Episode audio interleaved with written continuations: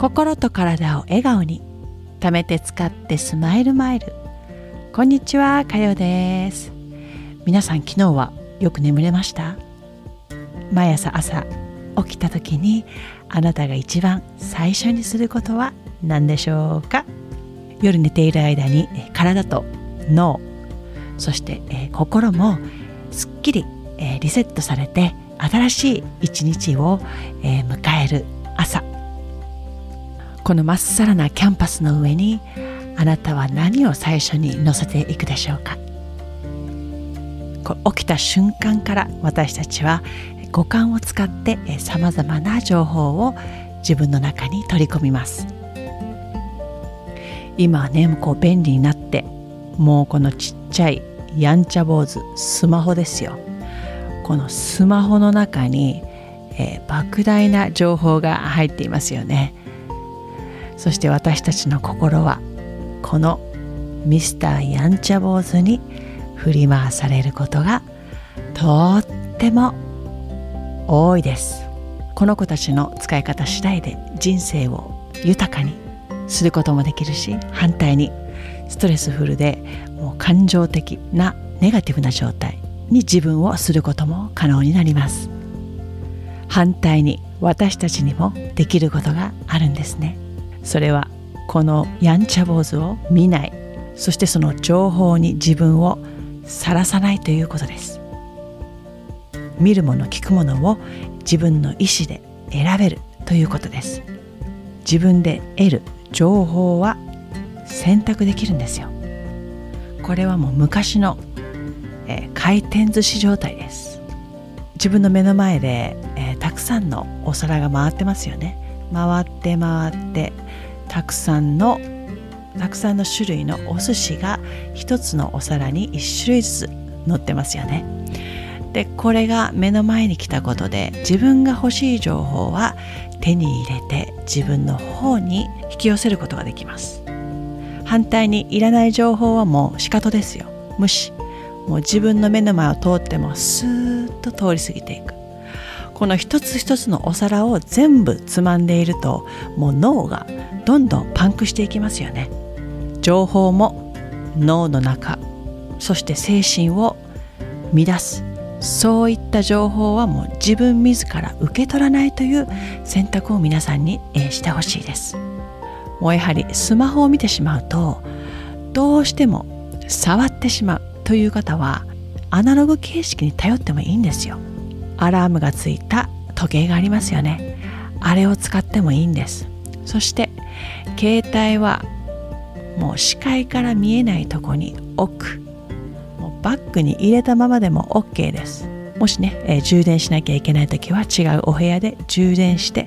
朝起きた時にスマホが自分の視界から入らないようにすること。環境を自分自身で作っていくことが大事です。たくさんの情報を入れてしまった脳は散らかっちゃうんですよね頭の中で。脳も、えー、許容範囲があるのでたくさんの情報を入れてしまうともう脳がパンクしてしまいます。朝のまっさらな脳にこういった情報で脳を満たしたいですか？脳が一番働くのは朝なんです。なので私は朝はもうこういった情報はほとんど見ないです。でも私はポッドキャストが好きなので、えー、自分の好きなフォローしている方のポッドキャストを聞いたりそういったことはしますけれどもニュースとかねそういったのはもう一切見ないようにしています。自分で選択して、えー、見るものを選ぶことで頭のやっぱりすっきり感が違いますし何よりですね朝はもう勉強とかインプットそしてまあアウトプットですね。そういった脳を使うことに、えー、時間を割いていただきたいです。お仕事だったらもう頭を使うことを最初にする。そしてやはりご飯を食べた後から、えー、脳が少し疲弊してくるのでその後にそのパフォーマンスが少し落ちてもできるお仕事とかそういったものをやっていくといいですよ。例えばメールのチェックとかそういったものも昼過ぎとかですねだんだん疲れが出てくる頃にやってほしいなと思います。まあねいろんなお仕事があるので一概には言えませんが脳が一番パフォーマンスが高いということはあなたの思考が一番クリアな時間なんです。そういう時に一番大事なこととか、えー、やりたいことそういったものを朝に持ってきて作業をした方がものすごくはかどります。先ほどお伝えしたように朝起きてから脳は五感からさまざまな情報を入れてきますよね。ということは、えー、例えば目で見ているもの。この目で見ているものというのはあなたが住んでいる場所です。部屋の乱れは心の乱れにもつながります。自分の視界から入ってくるイメージがこう散らばった状態。でそれを見ることで、えー、無意識化でね、えー、精神的、え、ストレスを感じやすくなるんですよ。たくさんのものがいろんなところに散らばっていてもう雑然として整理整頓されていない状態。これはもう心が整っていないことにもなってしまいます。きちんとそこまで整理されてなくてもいいですけど自分がこうある程度ねきちんとなってるなっていう状態を保ってあげるということが、えー、大事でそれを自分の目で見ることで自分自身のこの心も、えー、整っていって、えー、整理された状態になってすっきりとした気持ちで一日を迎えることができます。こういった乱れた状態っていうのは例えばあガラス窓ガラスがこう割れて、えいるところがあったりしますよね。あと道端でこうゴミが落ちてたりとかこの窓ガラスが割れた状態で、割れてないところもあるとすると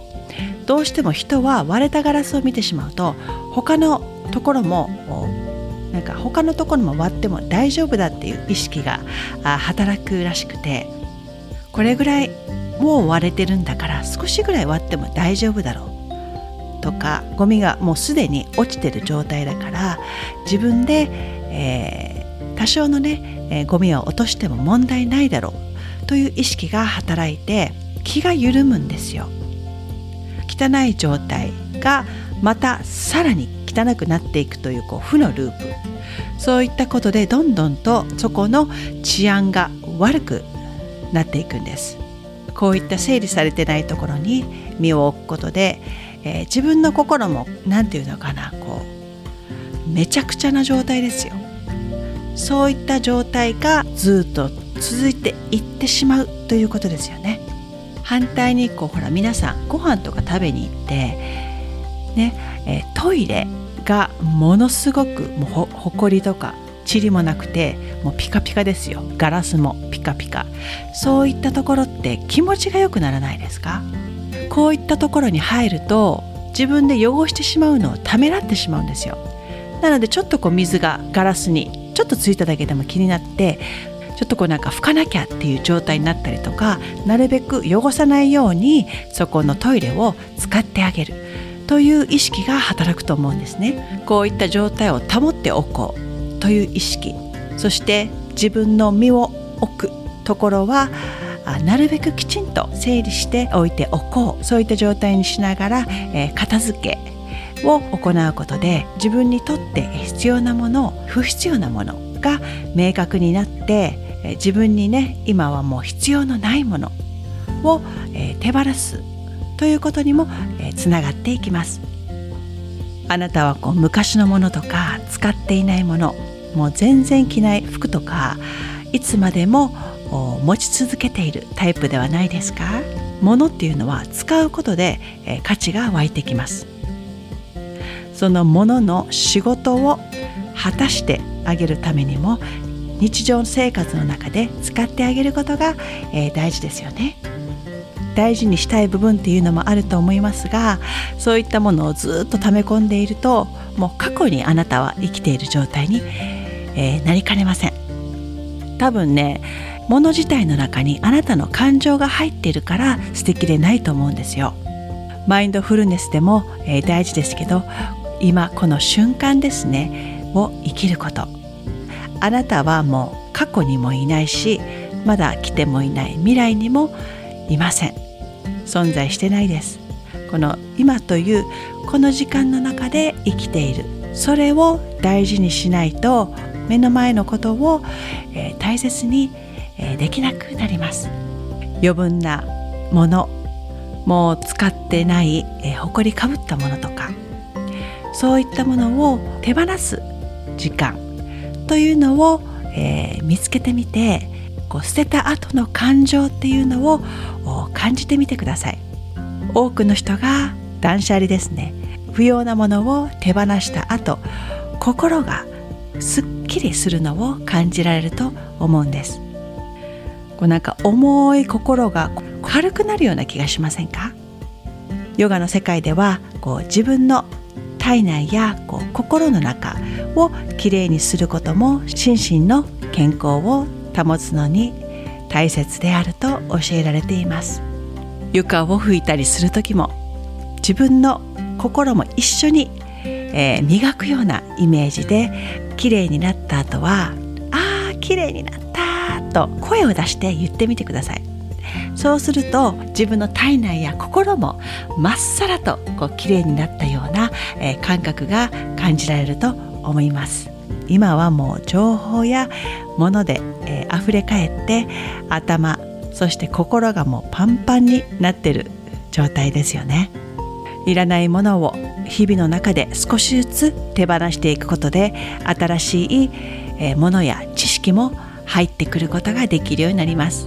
自分のできる範囲でいいのでまずは目に見えるところからテーブルの上をすっきり片付けたり、まあ、トイレとか、えー、洗面所こういったところを片付けるところから始めてもいいです。あなたができる範囲からちょっとずつすっきりクリアに暮らしていくことを自分なりに工夫しながらやっていってくださいね。それでは最後まで聞いていただきありがとうございました。また次回に。チャオ。